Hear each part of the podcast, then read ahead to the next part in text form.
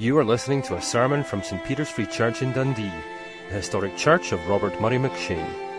For more sermon content, please visit our website at stpeters-dundee.org.uk.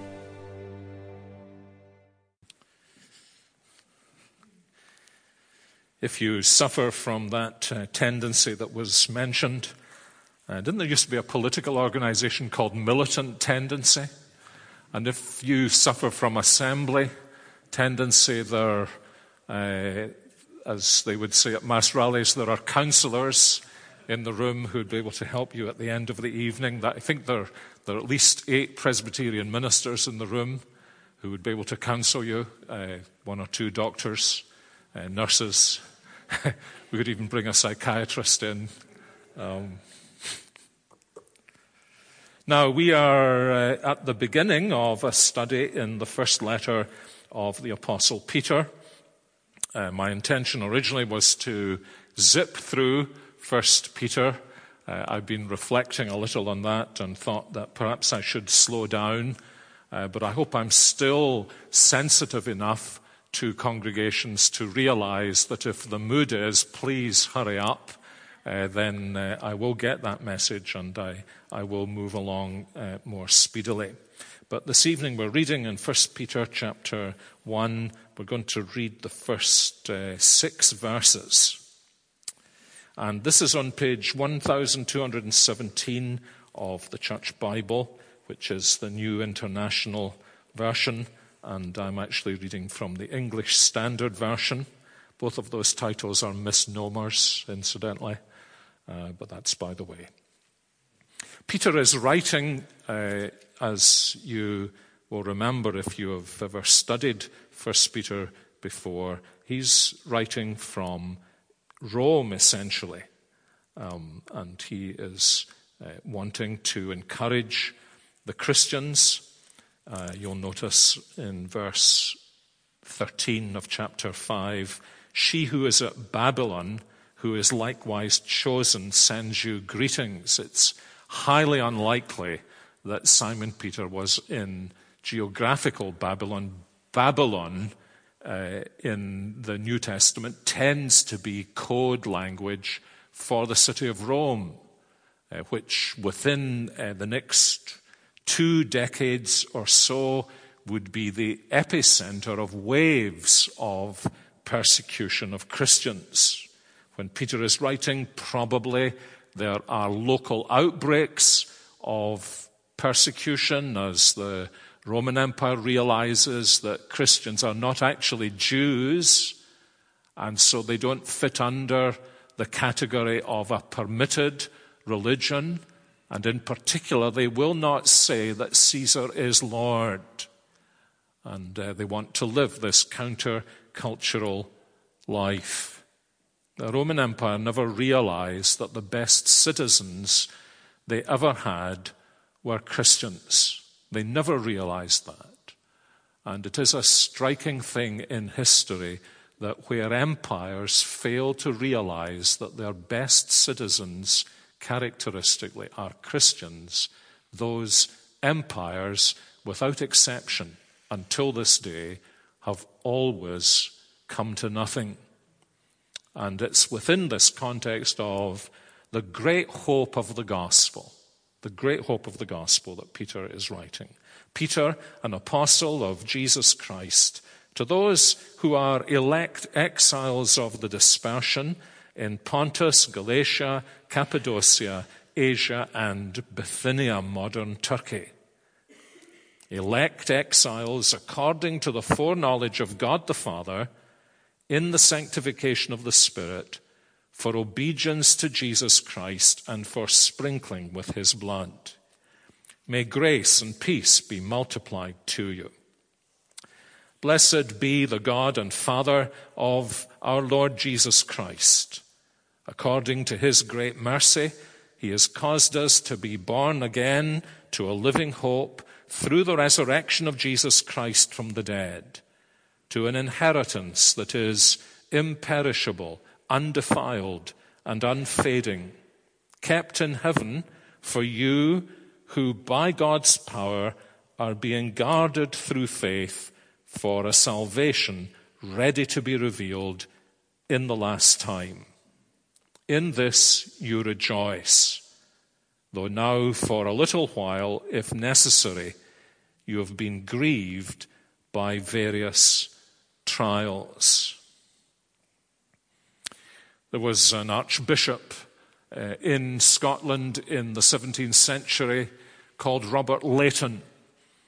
And Robert Leighton wrote about this first letter of Peter that Peter wrote it in order to establish Christians in believing, to direct them in doing, and to comfort them in suffering. And that really is a wonderful summary of these five chapters. Uh, Luther uh, comments on 1 Peter that everything you need to know as a Christian is in 1 Peter. He was, you would understand, given sometimes to a little exaggeration. But that is so much so that there was a time when many scholars thought that 1 Peter was actually a sermon preached at baptisms. Uh, so full of the basics of the Christian faith. So uh, apropos to the fact that in the first century, in the pre Christian world, just as in the 21st century in the West, in the post Christian world, Peter was teaching Christians what they need to know to be able to stand fast in any situation and under any circumstances. And it is rather marvelous that by this period, perhaps uh, three decades maybe after uh, the death and resurrection of our Lord Jesus, and in the light of the commission that was given to the apostles to take the gospel to the ends of the earth, Simon Peter has this enormous conviction that the Christian gospel works everywhere. That it is possible to be a Christian believer under the most strenuous and difficult of circumstances. That it's not actually at the end of the day possible for the powers of this world to silence the powers of God's world. And that the word of man must eventually yield to the word of God. And so he's writing to these Christians. Uh, some of them, he is quite sure, are going to suffer quite seriously. And uh, as we noticed last time, he begins in a way that, for us, I think, would be counterinstinctive. Uh, we know people who suffer what he says are different kinds of trials in their lives, and our letters to them usually begin, I'm so sorry to hear about what you are going through. And Peter seems to do the very reverse of that. He introduces himself, he addresses them, and then immediately he breaks into praise and worship. And there is a very special reason for that. Uh, towards the end of First Peter, it's always a good idea to take a sneak at the back of any book to see what the conclusion is, and then to have that conclusion in your mind as you're reading the book. And uh, towards the end of the book, he says, Now he says, the evil one goes around like a roaring lion seeking to devour people. And when that happens, uh, two things tend to follow. One is we get deeply discouraged about our situation. And the other is we tend to look inwards and become deeply discouraged about ourselves. And so the very first thing Simon Peter is doing and praying that the word will accomplish this in these believers to whom he's writing is he's wanting to get the word of God inside them to turn them outside in and inside out because they will not find encouragements to serve Christ in the world that opposes them, nor will they find the resources to stand for Christ in any energies they have within them. But if their eyes are lifted up, if their gaze is fixed upon Christ and the glory of the gospel, then however strenuous a spiritual exercise that is, then the Christian will be able to live for the glory of God, for the praise of the Lord Jesus, no matter what his or her circumstances might be. I happened to notice uh, one of our grandchildren this morning uh, coming out of Sunday school with her cardigan upside down and inside out. And every instinct in me wanted to take it off, turn it the right way round, and turn it so that the outside would be outside. And as Peter looks at Christians, as he perhaps remembers his own life, he must have realized very personally that that was actually what he needed Jesus to do for him. That as a Christian, he was kind of upside down and outside in. And the, the gospel narratives are punctuated with the way in which Peter's eyes are so often turned in on the question, how is this going to affect me? and his thinking about Christ turned upside down. And Christ's ministry to him constantly is to, is to lift his eyes up. You remember when he had the final disastrous failure and, and with curses denied he knew Jesus. And Jesus' eyes caught his eyes across the courtyard. And then he remembered, didn't he? I'm sure he went out and wept bitterly, but he remembered something. He remembered that Jesus had said, I will pray for you, Peter. I will pray for you. Now, what did that do to him? It turned him away from the oppression and depression of his own failure and away from the oppression of those who were around him who hated Christ to get his eyes fixed on Jesus himself. And so, this is the very first thing that Peter does in, in his letter. He lifts up our eyes to what God has done he lifts up our eyes away from our own fears about uh, our circumstances and opposition to the gospel, about which we were thinking this morning, weren't we? To the glories of the gospel that, that will lift our hearts. And he understands that this can actually be very hard work for us as Christians. And what an important thing it is for us to grasp that today. To grasp the, the weight of emphasis the New Testament places on the idea you have got to learn to think hard about the gospel. Otherwise, uh, you will become uh, jellyfish Christians in the world and you will simply be creatures without backbone, without spine without understanding, and you will simply be swept along by the currents, whether they be the religious currents or whether they be the social currents of the world.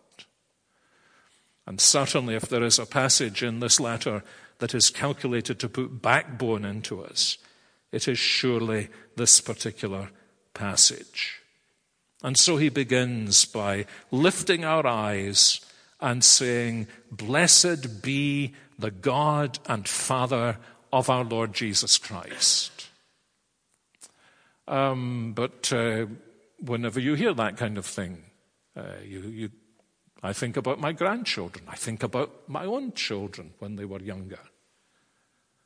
And I realize if, if I'm going to be able to do that, I need to know why I do it and what makes it possible for me to do it.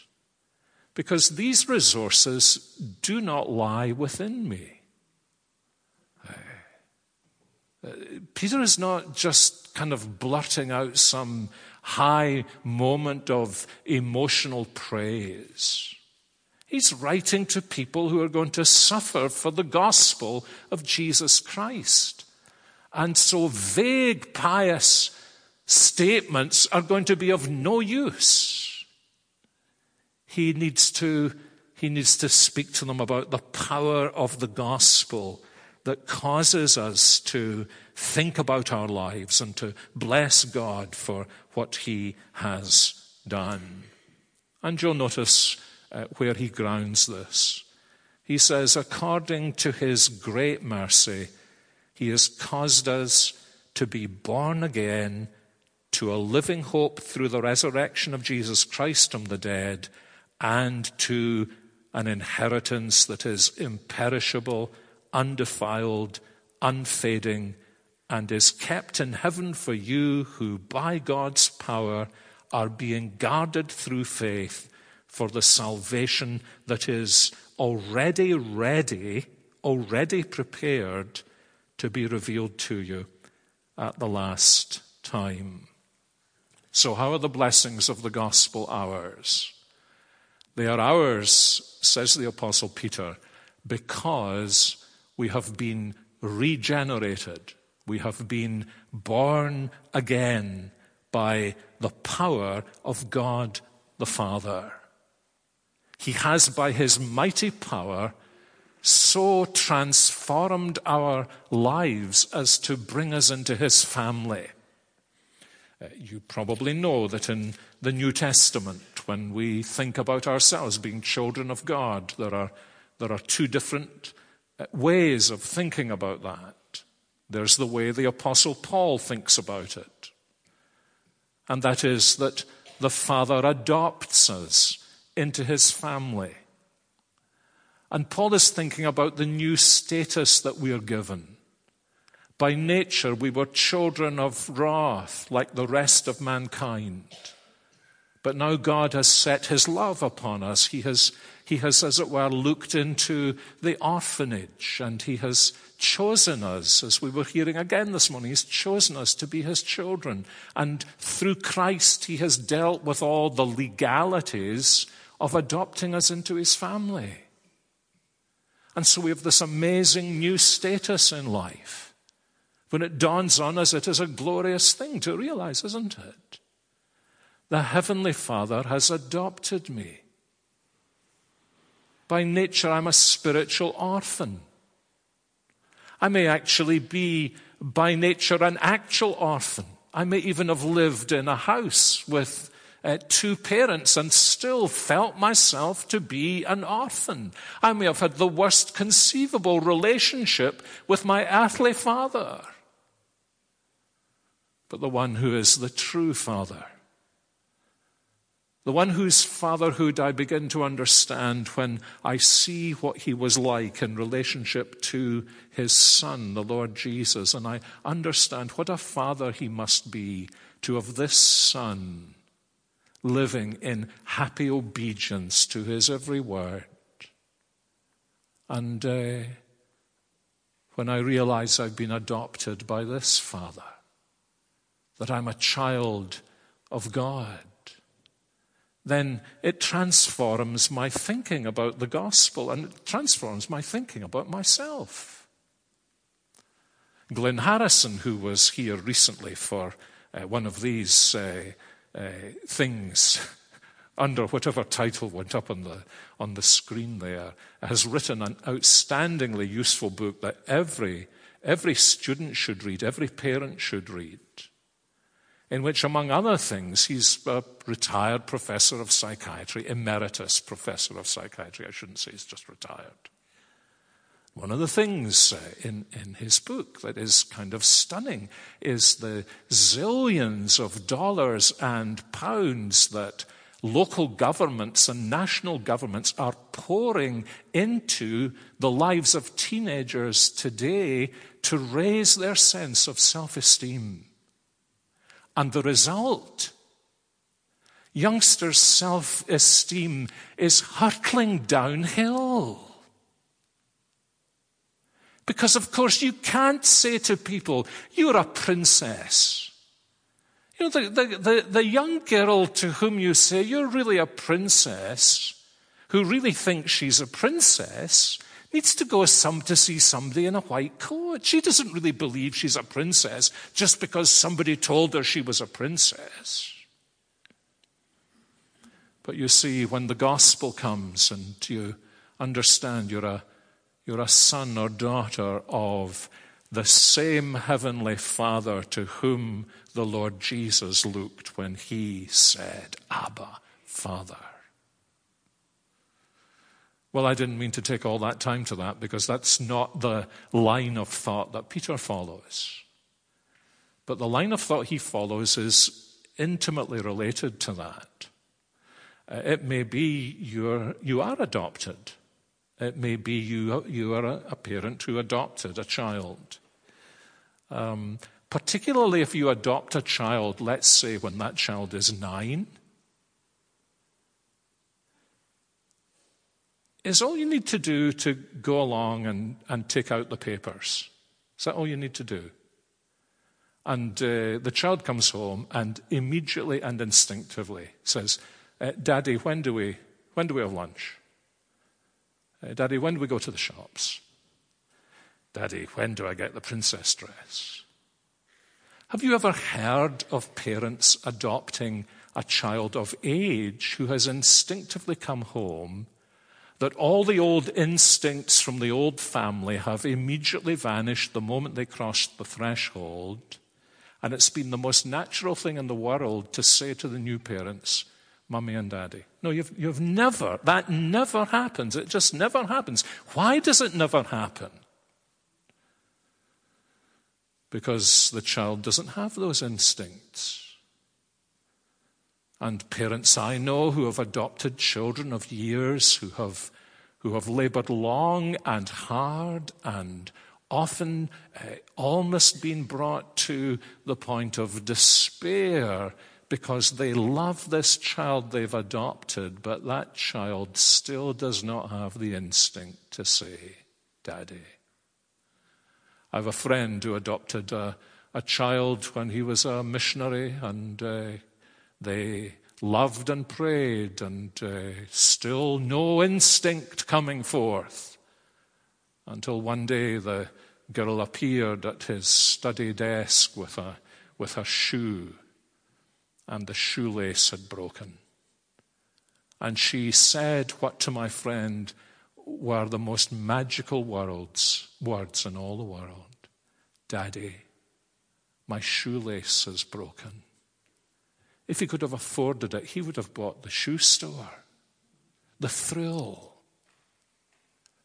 Now, in the Bible, in the New Testament, that dimension, not the change of status, which in the New Testament is a legal concept like justification, you're declared to be righteous in the sight of God because of Christ. You're declared in Jesus Christ to be an adopted son. But you see, the marvel of the gospel is this that this father can do what we human fathers can never do for the children we adopt. He can give us the family nature. And so both of these ideas coalesce, and, and Peter is using that latter idea that when we're adopted into the family of God, uh, he does nothing less than give us the family nature. Indeed, Peter goes so far as to say in his second letter that we've become, we have a communion in the divine nature. It doesn't mean we become divine but it means that the family disposition has been planted into our hearts. It's not just that our status has been changed, it's that our, our disposition has been changed. And it, it uh, in many of our lives, some of us have grown up within the family of Christ, and our transition has has been imperceptible. We've never known a day when we didn't love and trust the Lord Jesus, but others of us have come from an entirely different world altogether. And it has been a stunning transformation. Happened to be reading the, the biography of uh, the younger Pitt, Prime Minister uh, of England, indeed, Prime Minister of the United Kingdom, when he was 24 years old, already the greatest orator in the nation. Capable, in those days, the Prime Minister also happened to be the Chancellor of the Exchequer, a, a man of extraordinary genius, and at the time a very close friend of William Wilberforce. And uh, William Hague, the former Foreign Secretary, whose biography of Pitt I'm reading, um, includes a letter that Pitt writes to Wilberforce when Wilberforce has been converted. And it's clear that Pitt has no idea what's happened to his dear friend. He kind of hopes that things will go on the way they used to go on, and that Wilberforce won't become too unbalanced. Because the the overwhelming impact of being born again was such on William Wilberforce, he knew he could never be the same man again.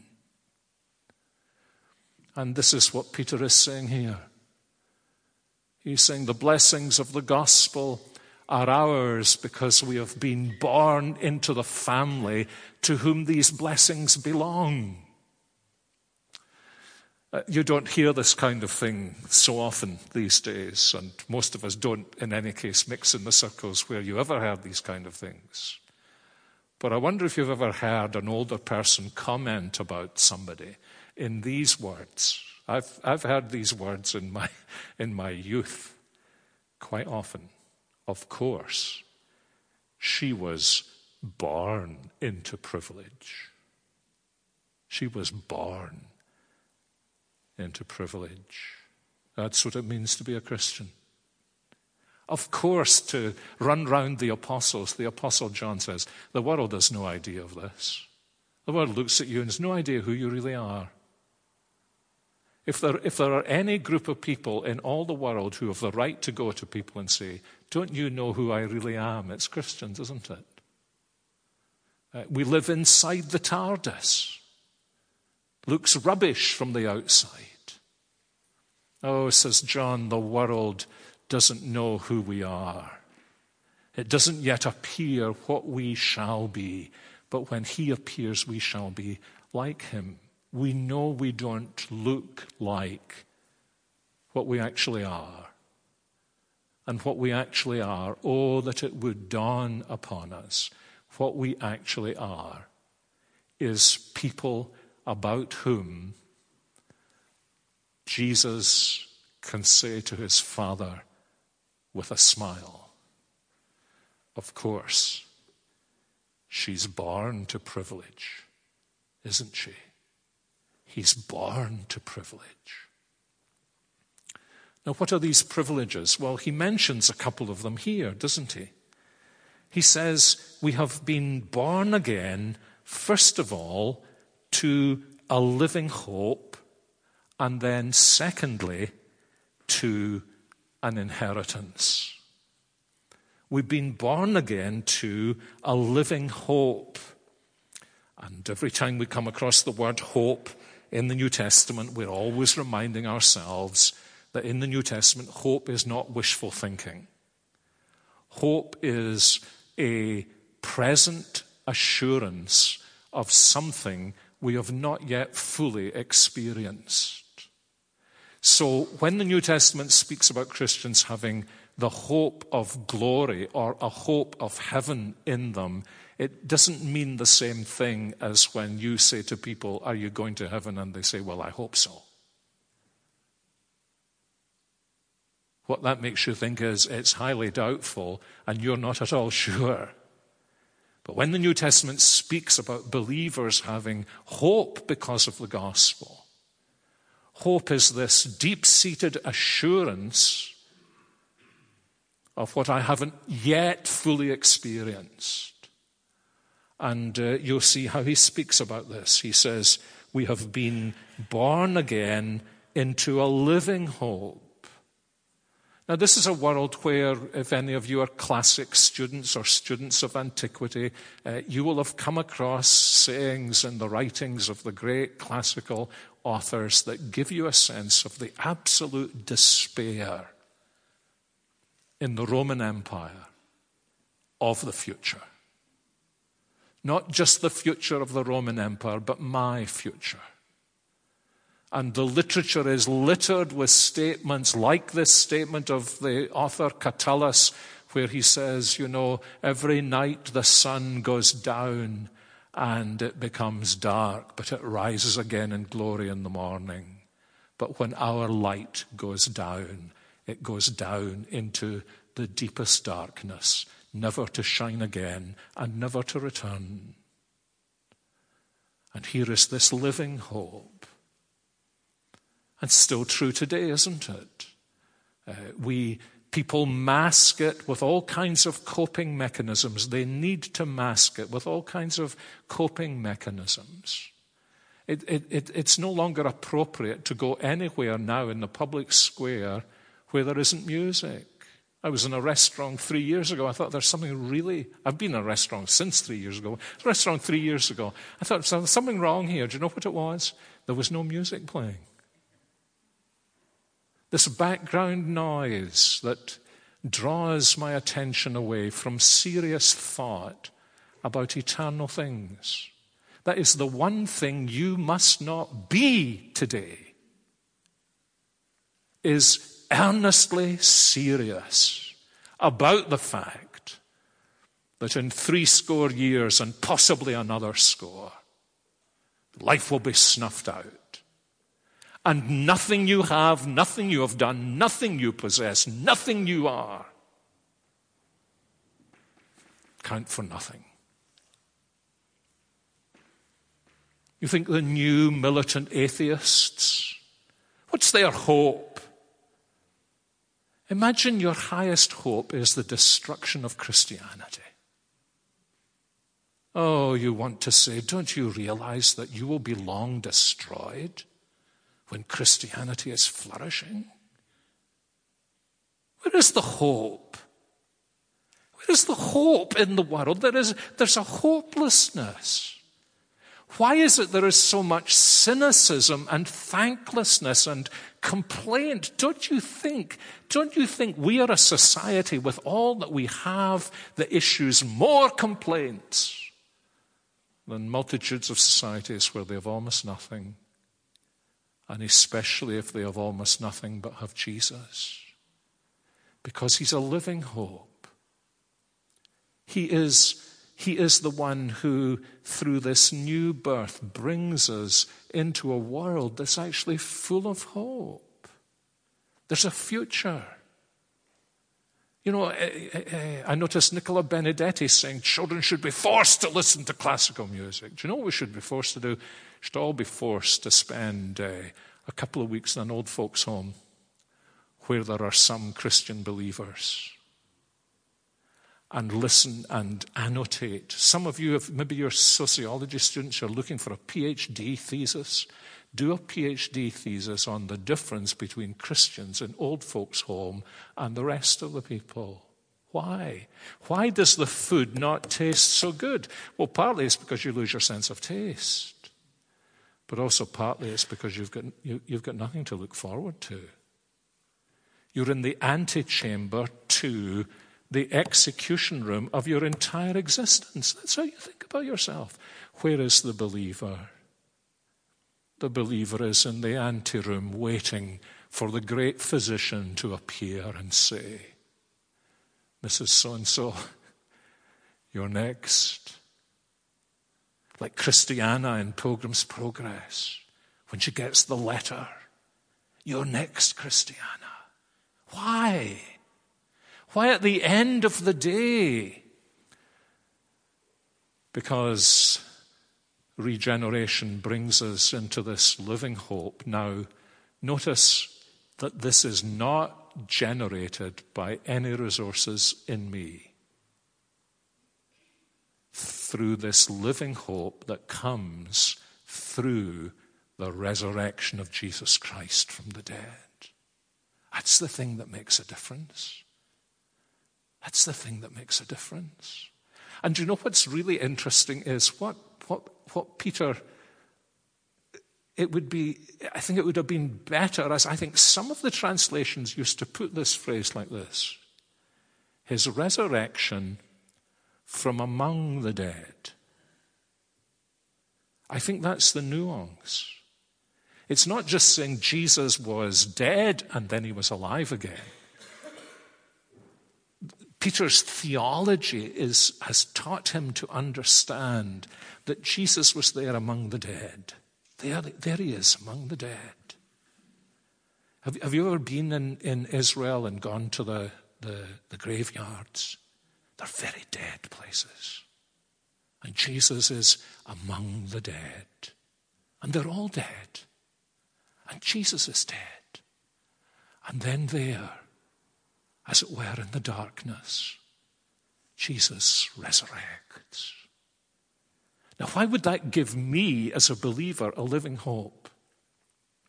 For this reason that Peter understands that we are, by God's purposes in election, by God's Spirit in regeneration, by faith into Jesus Christ, which is an expression Paul likes to use. We are so united to Jesus Christ that his resurrection guarantees ours. We are so part of all that he has done because he has done everything he has done in coming to earth. Because all of that he did not because he needed it for himself but to do it for us. And because he attaches us to himself by the Holy Spirit, even giving us the same Holy Spirit that he received from his heavenly Father, his resurrection is actually the guarantee of our resurrection because we belong to Him. Yes, there is a time gap, but nevertheless, it is as your resurrection as a Christian believer is as sure as Jesus' resurrection. Where you say, but Jesus' resurrection is past. That's the point Peter is making. That when I realize He is broken through and I belong to Him, then the day will come when, through him, as Paul says, however we disintegrate, God will raise us and reconstitute us and bring us with the Lord Jesus in glory into a new order of reality altogether. Interesting, actually, in the Acts of the Apostles, and, and uh, apart from twice in the letter to the Hebrews, uh, Peter is the only person who is ever said to use a particular expression about Jesus. In Greek, it's the word archegos, arche, beginning. Archegos, the beginning person, the founder. Our oldest boys went to a school where every year there was a Founders' Day service. Who were these guys? These were the guys who, because of what they had done, because of what they had done, it was possible for our boys to be educated in that school. So they were trailblazers. They were like platoon commanders. This is the picture of Jesus. They're, they're like platoon commanders uh, breaking their way through the jungle in front of their men and then coming to a ravine and unless they can cross that ravine, they're going to be destroyed by the enemy. And it so happens that the platoon commander also holds the world long jump record, and he says to his men, Give me that rope. And he goes backwards, and he gets ready, and he runs, and he takes this gigantic leap across the ravine, and he builds the rope bridge. And because he has got over the ravine, he guarantees that all of his men will follow after him. That's the way the New Testament looks at the resurrection of Jesus. And so when I understand this, it's not just that Jesus died and rose again, and I'm going to die and I hope I rise again. It's Jesus' resurrection guarantees mine. To use Paul's language, it's the first fruits that guarantees the final harvest. Now there's a living hope. Because you see, at the end of the day, we all live our lives backwards from the future. That's why so many people in old folks' homes are so discouraged. Because there is no future, and therefore there is no hope. But you see, the Christian lives his or her life forwards from the future. If I know that Jesus' resurrection guarantees my resurrection, doesn't that transform my life? Doesn't that give me courage? Doesn't it make me say, it does not matter what man will do to me? I have this living hope within me through the resurrection of Jesus Christ from the dead. But there's not only the living hope, must move on. There is, he says, also an inheritance.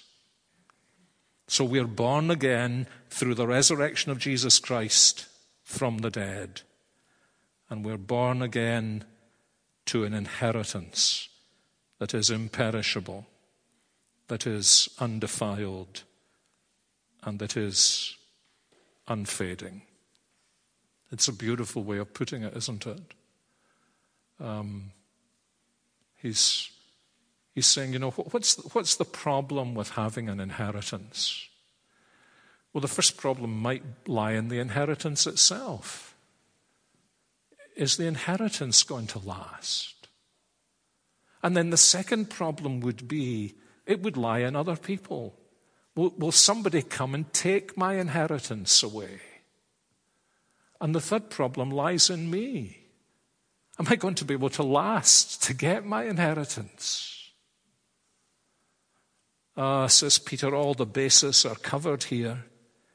He says, We have been born again first to a living hope, but now to an inheritance that can't perish, that can't be defiled, uh, that can't fade away.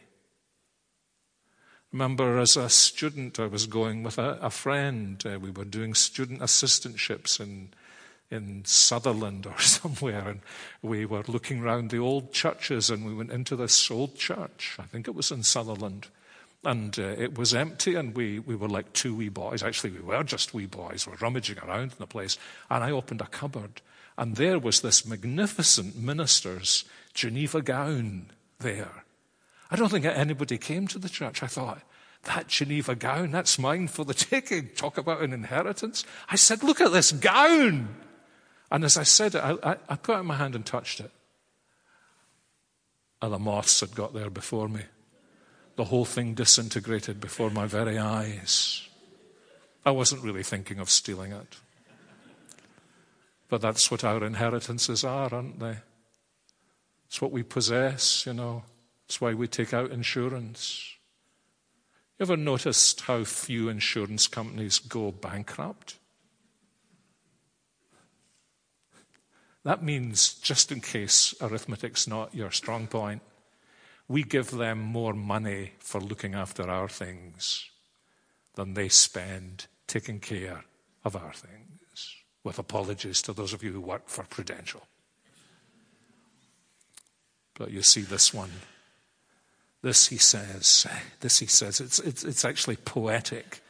He says it's imperishable, it's undefiled, and it's unfading. Um, but uh, can, can nobody break in and steal? What about the evil one? Peter, you're going to tell me four chapters later on, chapter five, that someone's going around seeking to, seeking to devour my inheritance. Oh, no, he says it's kept. It's on reserve in heaven. God's got his hand on it. Don't you dare touch this, Satan. Don't you dare touch this. I am keeping this for her. But then me, poor me. You know, if, if, if, you were, if you were, I still remember somebody saying to me when I was a week old Christian, that is in W E E K, and how long you've been a Christian. I mean, I just felt, I'm so small. How can I say when I'm a week old Christian? Well, I was a weak young Christian, if you follow me. How can I say, I am a real Christian? I'm so frail. And so Peter says, listen, nothing can possibly destroy the inheritance. Nobody can ever steal the inheritance. And not only that, but you, for whom God has guaranteed the inheritance, are being kept by his power through faith, not without faith. You know what you want to say? You want to say, God, keep me by your power, but do it without my faith. But uh, that would turn you into a robot, wouldn't it? He wants to keep you by his power through faith for this inheritance that is there for us to be revealed at the last time. And one final word. He says it's ready.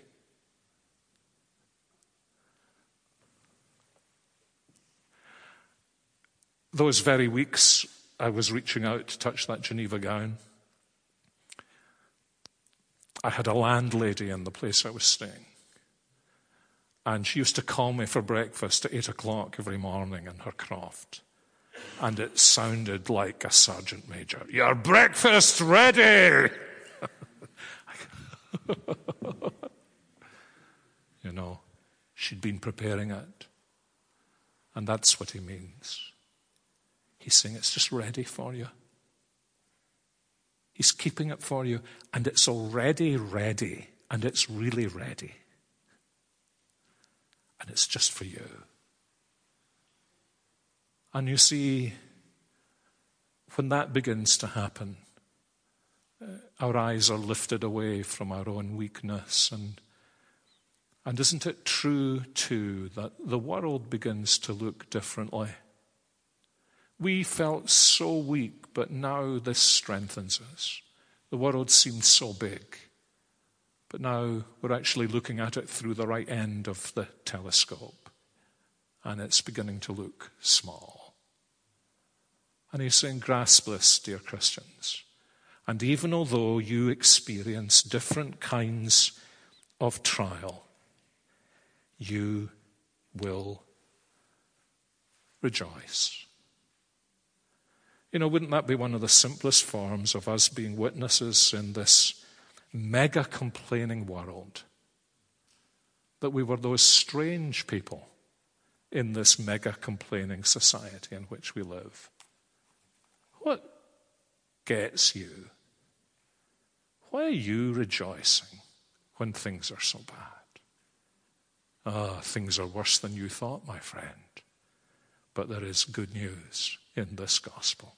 Well, may we be encouraged to live knowing that these are our privileges. Heavenly Father, thank you that you have blessed us with these spiritual blessings in Christ Jesus, that you love us as a Father that you're not the mean and twisted father that we have sometimes suspected you were, but a generous father.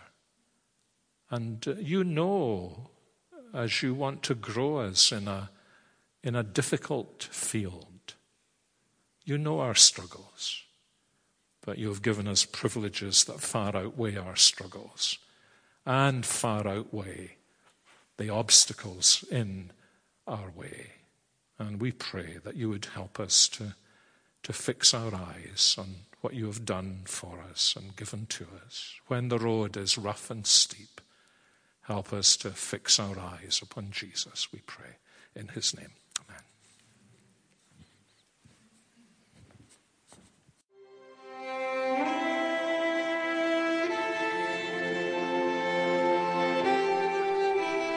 Thank you for listening to this sermon from St. Peter's Free Church in Dundee. If you found this sermon has been helpful to you, please help us to continue building up and assisting the people of God.